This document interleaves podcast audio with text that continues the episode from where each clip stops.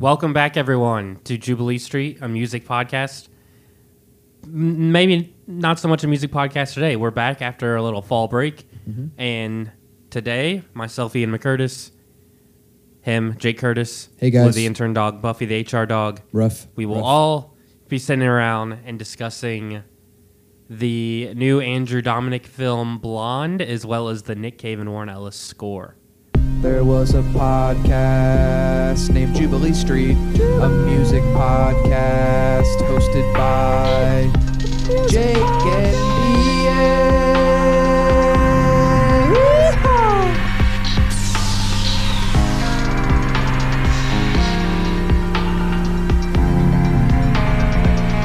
What the fuck did I just watch?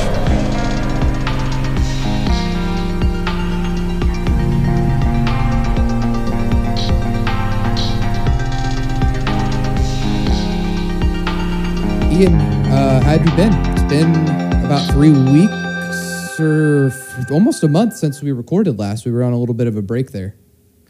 I've been pretty good, just floating around the netherworld, floating through the astral plane, trying to find my way back home. Listening to a lot of sunrise. Yeah, trying to find my way back to a microphone and a recording setup, and here I am. Here we are. Yeah. I think you briefly turned into a cartoon during that period, didn't you? You went 2D? Yeah, I turned into a rock. I turned 2D. I turned stop motion. I turned into a butt plug. I turned into a being of light. I didn't have a corporeal form anymore. Mm-hmm. But eventually made it back to where we are now. Wow, we'll have to. That's like a whole other episode's worth of catch up. We'll have to do. Well, I've optioned a memoir from Penguin Publishing. Penguin Publishing, the dog subsidiary of publishing, right?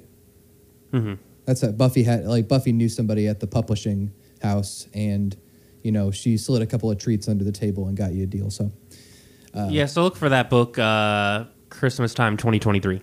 Christmas time 2023. So let's get right into it. Blonde stars Ana de Armas, Adrian Brody, Bobby Cannavale, whole bunch of other big acts in what I believe to be a completely misleading way of like presenting and following through on what I thought would be a biopic. I was pretty like taken aback by some of the creative choices that I found out were later creative as far as like how they manipulated like Marilyn Monroe's timeline and stuff like that.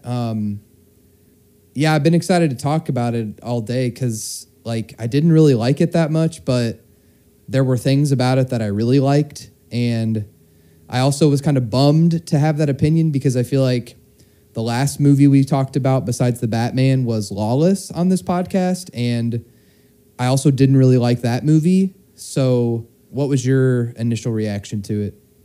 So I knew it was based on the Joyce Carol Oates novel. I did not know that before watching.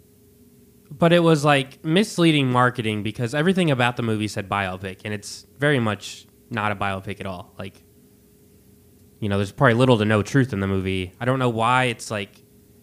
we can get into that later. There's a lot of confusing things. I thought it was fucking garbage. One of the worst movies I've seen in years. So before we spoil this, I just want to see if we match up on this before one of us says it organically. There was one section of the movie I thought was passable, and I want to see if you agree too. What was your favorite like section before one of us says it? Well, the first third of the movie is the best part of the movie, and the section that I found to be the most passable was the...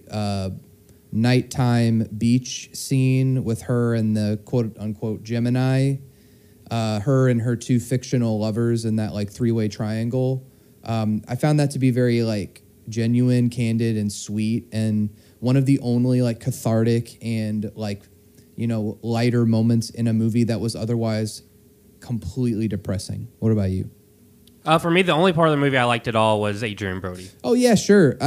He was not enough to salvage it. The only salvageable part of the movie was the lead actor's performance. She was incredible. Like, I was so captivated by her. And in fact, I liked a lot of the scenes in this movie. I wouldn't go so far to say it's one of the worst movies I've ever seen, but I definitely think it was the worst movie I've seen in a long time. That's what I said. I think we were probably not on base there. Yeah. Any other takeaways from there before we get it? Like, and for those listening, this we should probably put it in the episode title, but or we can throw something back in the editing process. But it's going to be all spoilers from here on out.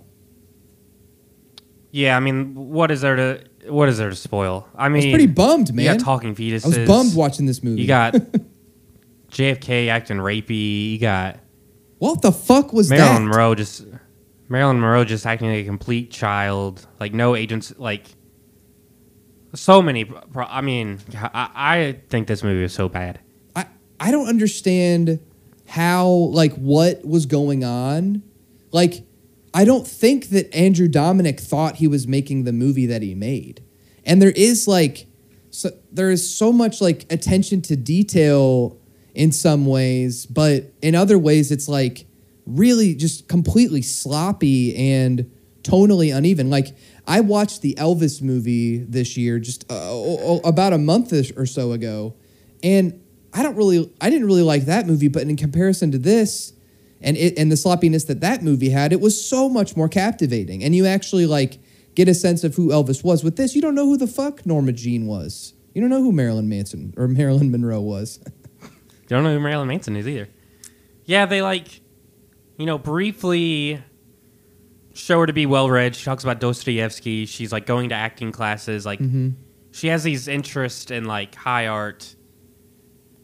And I would have loved that to be explored more. I would have loved anything to be explored more. Instead, she's reduced to, like, a cartoon character who her existence is just based on mental illness and wanting to be a mother, which never happens. She has no agency over being an actress. Like, you see no passion towards that. You see no passion towards anything. I saw a little bit of, like, press that Andrew Dominik did, and I mean, he comes off like, at best problematic and at worst like a misogynist asshole. Like, he said he said that he's not a fan of Marilyn Monroe, like her movies don't do anything for him, and he wanted to do this project based on the novel because it reminded him of girlfriends he had and how they would, like, mythologize their past and, like, how women build up this, like, legend of their life and, like, reduce it to these. I don't know. It seemed very misogynistic. It seems like this is Andrew Dominik's version of what he thinks a woman's head is like. I don't know. I didn't know that press was out there, but I'm kind of, like, flabbergasted at how. It's hard to think about some of the things that he subjects this person to, and it's also kind of a waste for an actor who's as good at what she does is Ana de Armas. Like, she's so good in Knives Out, and she's really good in this, but she's the only redeeming part, and she's just, like, they just beat the fuck out of you with this, like, I'm meat being delivered, she's meat. Like, it's like we already fucking understood that in the first 5 or 10 minutes when her mom's drowning her. Like, she's been reduced to something that can be consumed and killed and mass marketed to the, like, audiences and men. And I don't know. I don't know why you choose to make a movie like that in 2022. And it was just, like, I feel like Marilyn Monroe was kind of a fun figure, like, in her movies and stuff. Like, why not focus on that? All we ever see is her, like, breaking down, and then the guy who voiced Constantine Phone is just pumping her with barbiturates. And I just didn't understand a lot of it. And Haley and I finished the movie last night, and we were just, like, so bummed out that we watched, like, 2 episodes of I Think You Should Leave with Tim Robinson, because I was just like, nice palate cleanser. I was just like, let's go to something where, like, the writing and the acting are actually, like, on par and, like, purposeful and seem like there's intent. I'd love to know if there's a backstory here, if he had some kind of dispute with a studio head or how much Netflix intervened with like the marketing. I'm sure that's what happened, because this was not the movie that I expected at all. Now, that being said, I think there's going to be a lot of people out there that really, really like this movie, but it's not going to be like a huge deal. I'll be shocked if this movie is well reviewed. I don't know. I just think that these kind of movies, they find an audience, and I don't think that they're the correct audience, but if I could go so far to say, I don't know if this reference will land with you, but it's going to be a lot like the crowd who likes Lars von Trier movies, I feel. Like his movies are very similar tonally to this, and they're a lot better than this movie was, but yeah, I don't know. I was super disappointed. I do think that Nick Cave and Warren Ellis, unfortunately, though the music was very beautiful and serviceable, forgive me if I'm transitioning too fast, but the music was great. Yeah, let's get into that later. From what I've heard, the movie is pretty faithful to the novel, which just begs the question of, like, how bad is the book? I have no desire to ever read it, but why does the book exist? Yeah. So there's two versions of this movie I think could have been good, and I want to see if you thought of either of these things. I think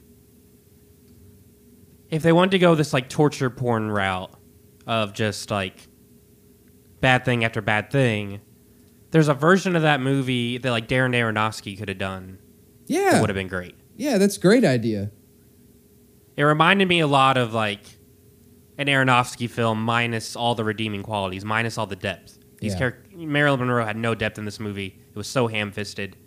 But he's good at doing that thing where it's just like beating you over the head with trauma, but in a way that I love. Like, I love a depressing movie, but it has to, like... I didn't care enough about the character to be depressed. Yeah. Well, the other version of this movie that I think could have existed... They did a lot of cool stuff with the cinematography, a lot of surreal imagery that I don't think fit the tone of the movie, but if they wanted to go that route, they could have done this like David Lynch psychological, you know, Norma Jean versus Marilyn Monroe, the character versus the real person, and really played into the surreal aspect. They didn't really do either. But well, that's those were two movies I think could have existed that could have been good. That's essentially you pitching Mulholland Drive. Because I could see there being some similarities there with Mulholland Drive. But those are both really cool ideas. I think this movie was influenced by Mulholland Drive. I think this movie was influenced by Twin Peaks. I think... Have you seen the movie for Twin Peaks? Fire Walk with Me? Yeah. Years ago, but yes. Yeah. I think even the score, like... There's a lot of melodies that call to mind, like Laura Palmer's theme and... This seemed like a lot of the weird cinematography choices seemed like Andrew Dominik was just like, I want to be as cool as David Lynch, but you're not. Yeah, I don't know. I'm not a filmmaker, so I want to... I think that I'd at least like to give him a partial benefit of the doubt that I think he was experimenting and trying things, but... It just didn't work. It just didn't work for me. I mean, that's the thing is you like to me, Mother is one of my favorite Darren Aronofsky movies, and like you fucking feel for Jennifer Lawrence immediately. Like she's just such a charismatic character, and the way that she is developed is what makes her so, you know, interesting to watch. And like, you know, Anna was great, but I don't know what was lacking for me. Like, it's like you can make a movie like that and make it captivating, and there was nothing captivating. I was captivated in some scenes where she, in the beginning where she was like acting, and you know that scene with the Casey Affleck cameo. Like, I liked that stuff, but once I realized that it was kind of a one-trick pony, I was like, I don't know. I wrote on my Letterboxd review today, I was just like, what the fuck did I just watch? Yeah, you were generous with your score, I thought. 2 out of 5. Which is better than I gave it. Haley, I think, gave it a 1 out of 5. I gave it a 1 out of 5. Yeah, it just like... So the movie starts with her mom having a mental breakdown and, like, you know, abusing her in various ways. And it just, like, immediately felt so divorced from reality. Like, yeah. Didn't feel real. It was like it felt empty.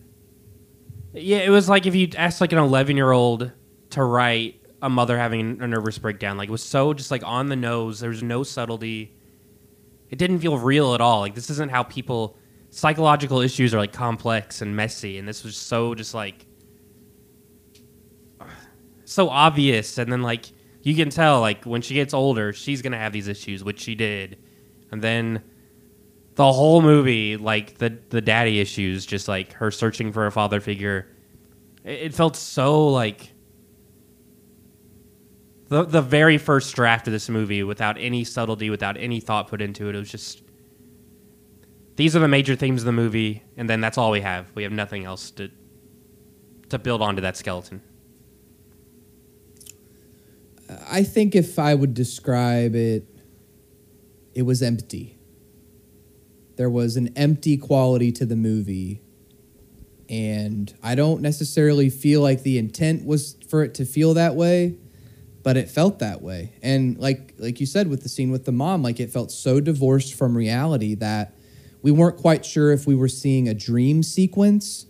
And then there's other things that happen later, like there's several abortion scenes, which are very unclear as to what's happening, but you definitely get that shot from the inside of the vagina as the abortion is happening.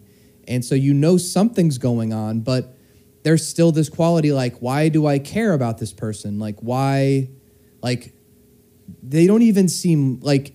She's clearly been abused and, you know, manipulated, but there's no drive to, like, even when her mom drowns her, it's just like, wow, that's really fucked up. It just feels like they're subjecting us to a series of... It's like that thing in Clockwork Orange where your, like, eyelids are pried open and you're forced to watch all this, you know, imagery on a screen to, like, hypnotize you. And it just felt like... It's like the JFK thing, I think, is the greatest, like, example of it. It's just like... I really kind of feel like it felt like an edgelord movie. Like, it felt like a Kanye West song in a movie form. Like, I'm a fuck this bitch up, and you're going to see me do it, and you're going to watch it. And that's how it felt to me the entire time, is just like there were these moments of tenderness that I just wish they'd hung on to, and everything else was just bile. Yeah, I just don't understand the tone. If... The movie seems so focused on seeming, like, real and gritty, as if it was a biopic. Yet, you know, Marilyn Monroe, who knows if that JFK stuff was true, definitely not confirmed. She definitely didn't have that throuple relationship with Charlie Chaplin's son and the other guy, I can't remember what his name was. Well, that's what... Her childhood... Their childhood was not, you know, did not happen along those lines. I don't know if, like, so much of it was fiction, then why did it have this tone? I don't know. I just don't understand it. Yeah, it's like, I guess if you're going to go that fiction route, which I just don't, someone, I mean, you can tell with the runtime too, someone did not rein in Andrew Dominik. Someone fucking read that script, some producer or agent or friend of his, and they were like, dude, this is brilliant. You go make this, mate. And he was just like, yeah, I am going to make it. And it just, I don't know, man. It irks me because I feel like this movie could have been so fucking good, but you're watching it the whole time. I was on my phone the fucking half the time. Like, did this really happen? Did this really happen? And I just feel like the reason you watch a movie like that, like, like he did call it Blonde, which I felt like, you know, it's not Marilyn Monroe, it's Blonde. So it's like there's a theme being set there, but it's immediately dismissive in tone so that it's like, I don't give a fuck if you understand what's going on. This is my artistic statement to the world. And unfortunately, as someone who was a fan of Andrew Dominik's movies before this, I lost a lot of faith in him as a filmmaker because his other movies I've seen have been really good. And this just felt like someone else was, like, directing him, or he was just, like, phoning it in. It's It is truly bizarre. I don't see movies like this very often. I feel like movies are pretty good these days. Like, you kind of have to, like, make yourself watch a bad movie. And I think that I went into this, you know, pretty blind. I didn't know much about it. I knew I liked him. I knew Nick Cave and Warren Ellis were attached for music. And I just, I continue to just come back to, like, why was this even made? This just feels like it's, like, going to go straight to the Walmart DVD bin. Yeah, I'm curious to see, like, if this movie gains a reputation and what it will be. Because I can't tell if it's, like, just a bad movie or if it's, like, a problematic statement about, like, women having no power. Like, Marilyn Monroe is just powerless in the whole movie, and, like, it's hard to believe a person like that even exists, you know? Yes. There is... She has no desires. Like, no, like, she doesn't feel like a person at all. Yeah, it's upsetting because, again, the performance is really good, but it feels hollow because I think the script and the directing were not there. And they were just like... And if the intent is to show how, like, Hollywood... And abusive parents could prey on a person and make them a hollow shell of a person. Dude. This wasn't the way to do it. Dude. Because she's the shell of the person the whole movie. Hollywood needs no help making more movies about how Hollywood manipulates actors. That's true. That's a good point. So if you're going to make a movie with a statement like that, you have to do it in a way that's new. Like, there's no new way to do it. You just have to find a way to repackage it.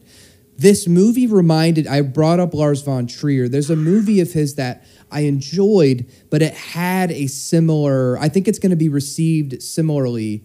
Blonde is a much worse movie. The House That Jack Built, which is the Lars von Trier movie, is actually really good, and Matt Dillon plays the lead character. He plays a serial killer, and the movie is made up of a...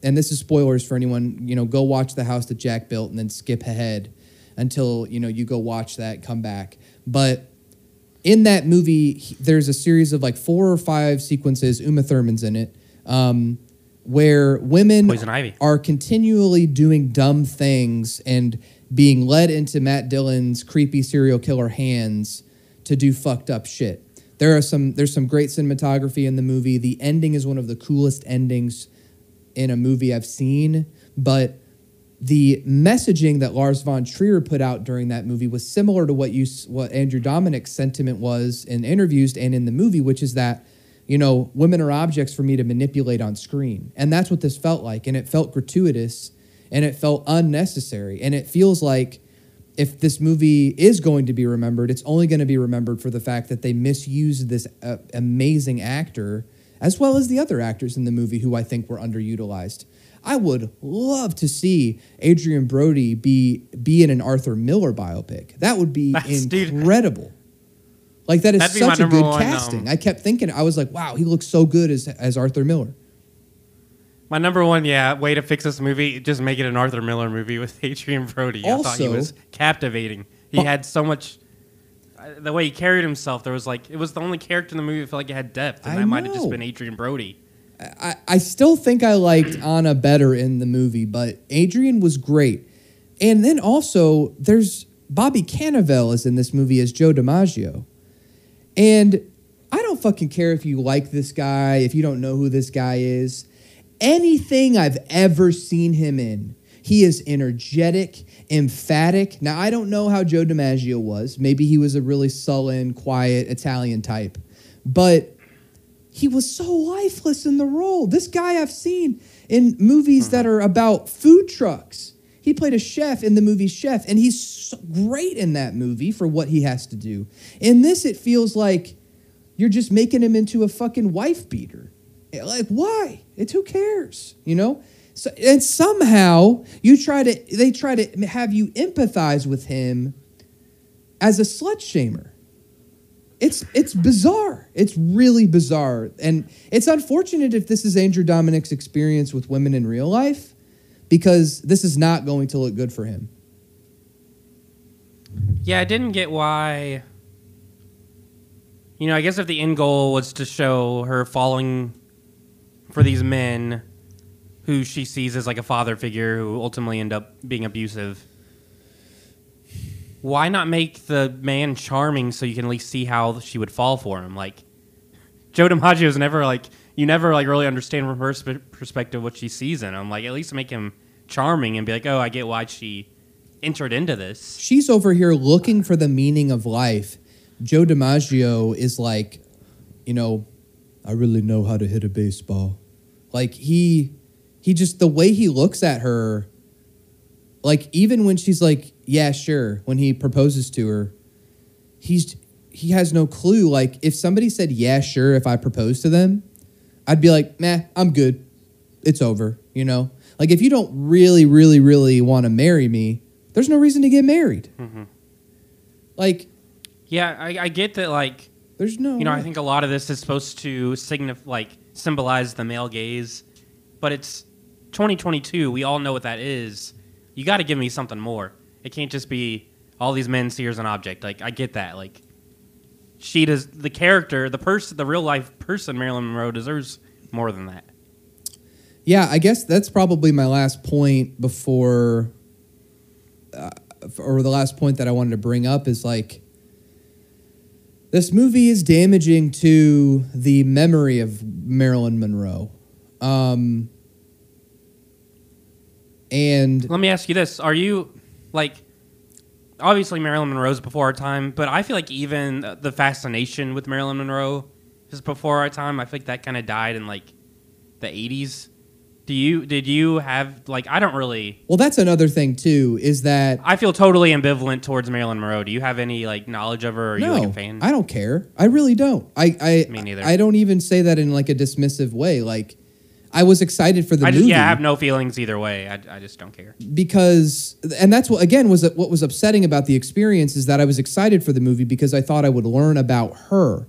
The only thing I learned is that she drank herself... to death with barbiturates and alcohol over choosing to get these abortions due to the men around her pressuring her and fucking with her. And like,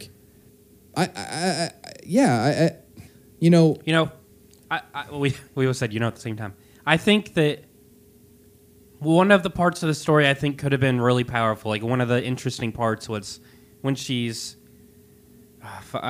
is there a therapist she's talking to or a psychiatrist? And she's asking if her mom's mental problems are genetic. And then you see her decide to get the abortion because she doesn't want to pass on the possible mental problems to her child. That's fascinating. That's something real people struggle with. That could have been like a big focal point in the movie. And it falls flat. Yeah, it does fall flat. It's completely written off as unimportant. It's just to make it a spectacle for how she... like, what a huge decision for someone to make in their life. And then it's reduced to this, like, you know, B-roll from Requiem for a Dream, you know, where she, like, runs out of this magical Studio B hallway from the abortion clinic and, you know, I don't know. It sucks. It sucks, honestly. It sucks because I don't say that a lot about movies that I watch that I didn't like, that it sucks that they were bad. But it just feels to me like this seems like an especially big fuck up because it could have been awesome. It could have been informative. It could have been funny and cute and captivating. And it's the kind of shit that makes me want to make my own shit because I'm like, I don't want to make it like this. And I know Andrew Dominik doesn't want to make stuff like this either. I don't know why he made this.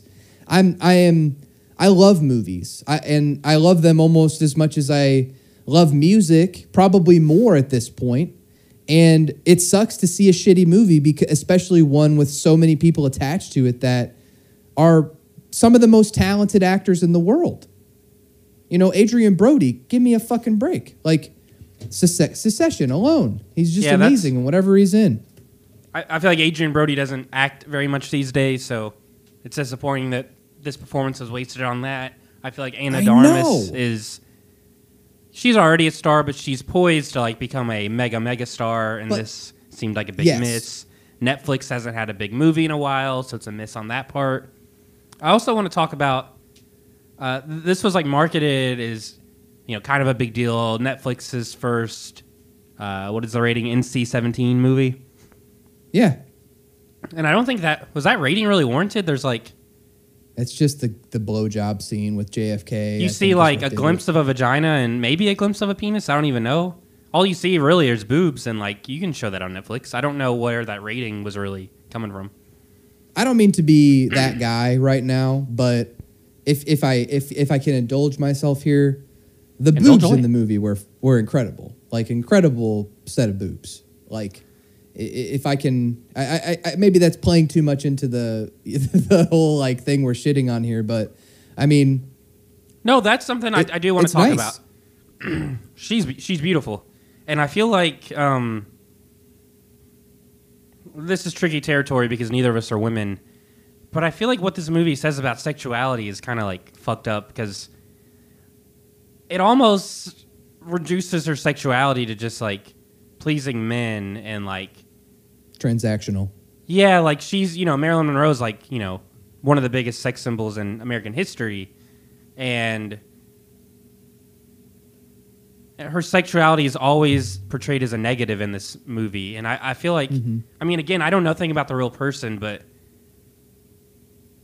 I would think that probably wasn't so. And I feel like it's kind of gross to just like give her no agency over sexuality. She has no agency over anything, so it shouldn't surprise anyone. But that's why I liked the threesome fictional stuff, because she was actually enjoying herself. There's that was like the one times in the movie where she enjoys herself. Like, even when she's with Adrian Brody, which I feel like had to have been a good relationship at times, and there's the scene where they're, like, running around and she looks really beautiful in her wedding dress, but, like, I don't know.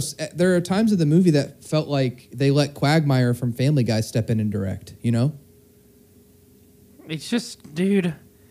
Like, it just reminds me of that scene from Family Guy where a woman walks by and Quagmire slides his credit card between her butt cheeks, and she slaps him.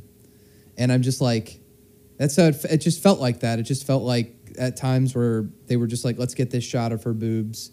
Let's have this like sex interaction happen. But I mean, that is sort of the tone they set from the beginning with that Mr. Z character who rapes her in his office when she gets signed to the studio. You know, like sex is at, like she doesn't really...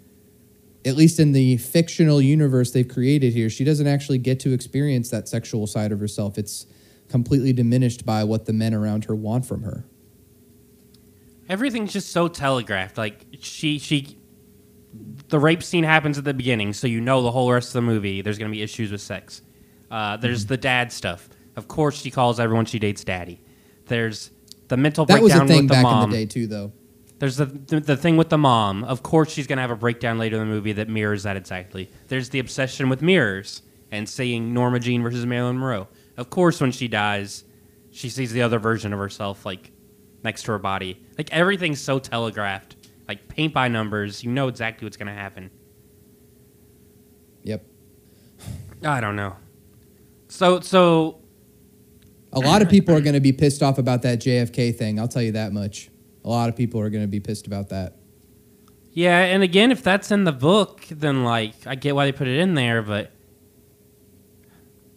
I don't know. Maybe my issues are more with the book than the movie making, but then I don't know why Andrew Dominik wanted to make this movie so bad. I have way more questions than I have answers. If we want to talk about the music a little bit, you brought up that scene with Adrian Brody when they get together and they're...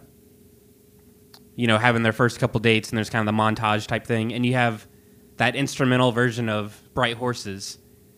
Mm-hmm. Oh, that's what that was. That sounded so familiar. That was my favorite musical part of the movie. Mm-hmm.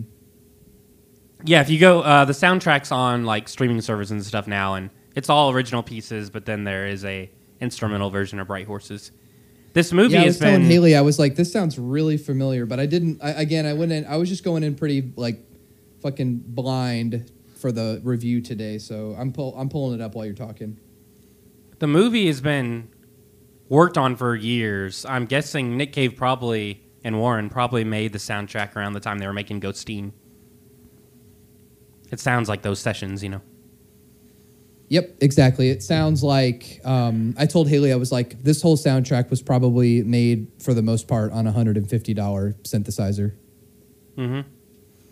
And I thought the soundtrack went well with the weird cinematography, because you had the, like, you know, Ghosteen is all about those, like, sort of haunting, menacing synths with beautiful heavenly leads over them, and it creates a cool dichotomy, which matched the cinematography, but it didn't. Neither of those things matched the actual movie.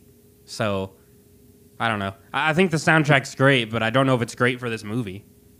It's great on its own. It's not great for the movie. The movie was too sad, and anytime I hear those tones, I immediately feel I feel that depressing feeling that you get from Ghosteen and Skeleton Tree. You know, like, you like it when it's Nick Cave and Warren doing it, but with the imagery that it's associated with in the movie, it just comes off so fucking flat and unnecessarily melodramatic. To me, I guess the way it hit me was that there's like a depth to that, like, instrumentally, I think Ghosteen is a near perfect album. So using those tones really, you know, it's something I'm primed to like. So whenever the music would hit in the movie, it made my brain think the movie was deeper than it actually was. Like, you know, like, the music makes you think. The music seems like it's for a movie that has more to say. It just doesn't match up. Yeah, I'm wondering if Nick and Warren are reevaluating in real time, like, if they want to continue working with this guy. Like, what is it about him that is... It might be the music video background, because I know he's done a lot of music video, but it just kind of seems like... He's made multiple music videos for them. He's made all those documentaries.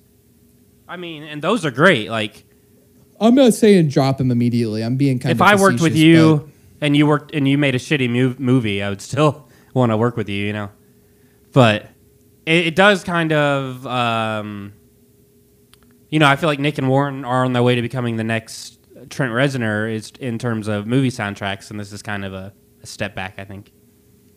Well, it's a pretty big week for them release wise, because you were telling me that they did the soundtrack for the Dahmer TV show that came out on Netflix recently, which is.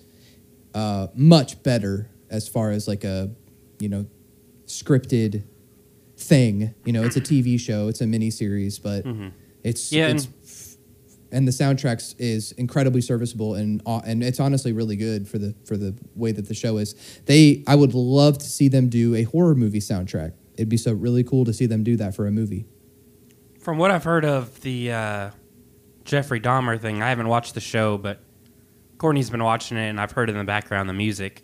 It sounds to me like that was probably like Carnage era, like last year. It sounds more like that album.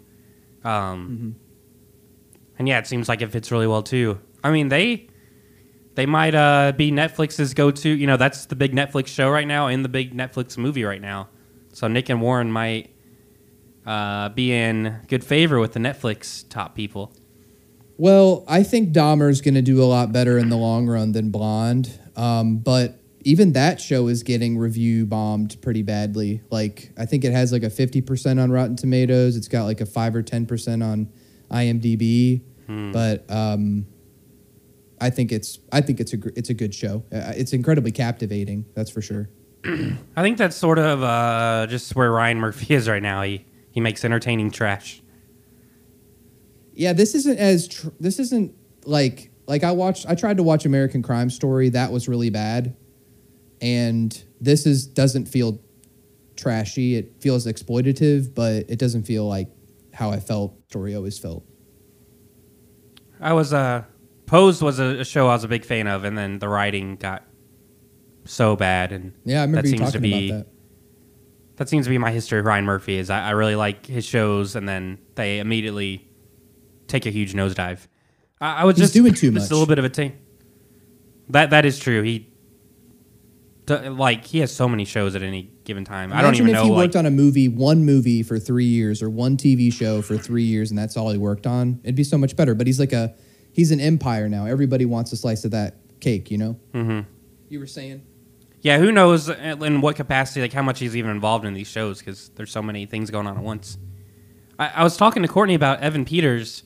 Isn't it weird how, like, it seemed like he was primed to be, like, the next Leo or the next, like, I was just Brad Pitt. About that.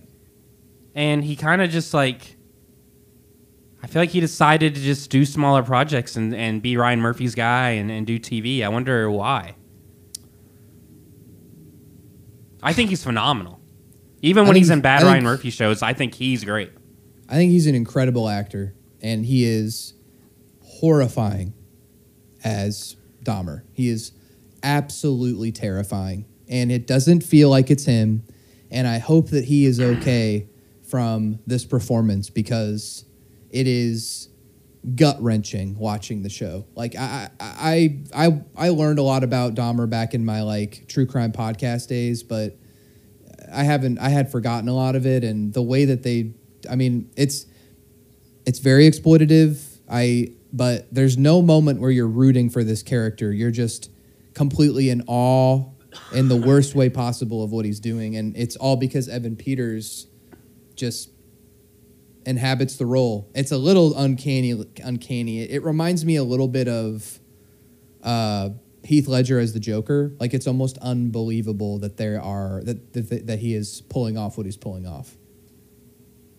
Yeah, he has this way of playing people like that. In Pose, he plays a Wall Street guy who, you know, has a fetish for, like, transgender people, and he carries a lot of shame, and he gets violent about it. Like, he doesn't want anyone to know. And the depth of character he brings to this shitty person is, like, astounding to watch. He's really good at playing bad people.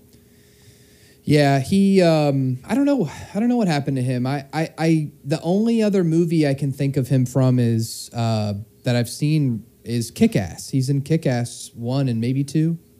And he was Quicksilver in the X-Men movies. I don't know if I've ever seen the movies that he was in. I only saw him show up in WandaVision. And then, yeah, I feel like, he's been in a ton of TV stuff. Yeah, he's just been doing all that Ryan Murphy shit. Yeah, he's in all those shows. I don't have. I think I shit on Blonde enough to my content. It's a shame that Nick and Warren probably spent 3 months of their life on this or whatever, because I really like the soundtrack. I listened to it today while I was doing some homework, and it's a good soundtrack. Like, I don't know. I wish it was for a better movie. Oh, you know what Evan Peters was in? He was in that Mayor of Easttown show. That show was fucking awesome. Mm-hmm. Yeah, he played a detective. I forgot about that. See, that's the thing about him, is he just fucking blends in everywhere. He's just such a good actor. He's got a lot of range. I also have... he was in The Office, too. I always forget about him being in The Office. Yeah, he got spanked by Michael Scott. Yeah. Yeah, I think that's the thing, is, like, he's very close to being, like... Because he's hot as fuck. He's ripped as shit in this show. And he's very close... This is just an Evan Peters podcast now. He would be so close to being, like, a Ryan Gosling type, but he is so scrawny in a way that I no one would ever buy him as an action star. But I think he would be so good as a lead in an Edgar Wright movie. You know what I mean? Oh, yeah. I just watched that Edgar Wright joint from last year. Yeah, that would be... I would like to see that. Well, that's my tangent on Evan Peters and Dahmer, but I think it's close enough and adjacent to what we're talking about. I don't have anything else to add. Blonde was, whatever this means to the people that listen to us, it was a disappointment. I would not recommend watching it, but if you want to form your own opinion, I applaud you. Go check it out, see what you think. You may love it, you may hate it more than us. Let us know what you think. Ian, you want me to close it up, or you want to add anything? I don't know. I was thinking, like, is it going to be one of those movies in 10 years that, like, we're all like, oh, it was actually good? No, absolutely not. But usually those movies are, like, campy movies, like the Joel Schumacher Batman. And this movie, it probably would have been better if it was campy, but it isn't. The reactions to it in real time are way too visceral. Movies like that are like movies like Under the Silver Lake, where it's like, I think I liked this, but I'm not quite sure, but I think it was really cool. This didn't have any moments like that. It had 2 or 3 redeeming qualities, not enough to salvage it as, like, a cult classic later. Yeah, I'm interested to see what Andrew Dominik does next, like, this movie's probably been done for a long time.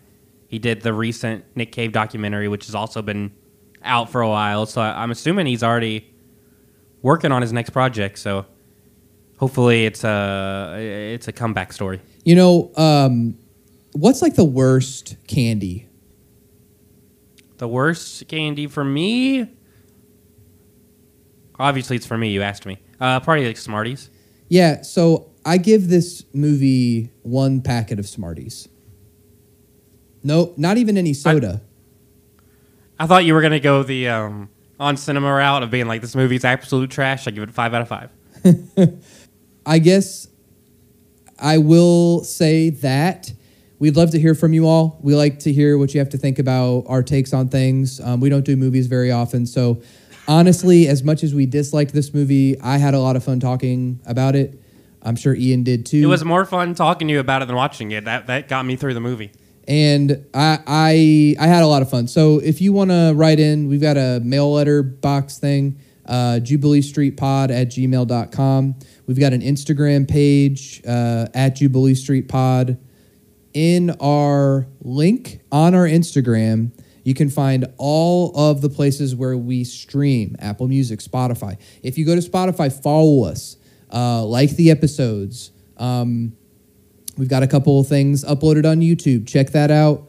Otherwise, I will end my portion of the episode by saying my favorite line from the new Dahmer show, where Jeff is riding in the car with his dad, and he says, "Ooh, Dad, look, roadkill." And those pretty much sum up my thoughts on Blonde. Likewise. Peace and love. Love and peace.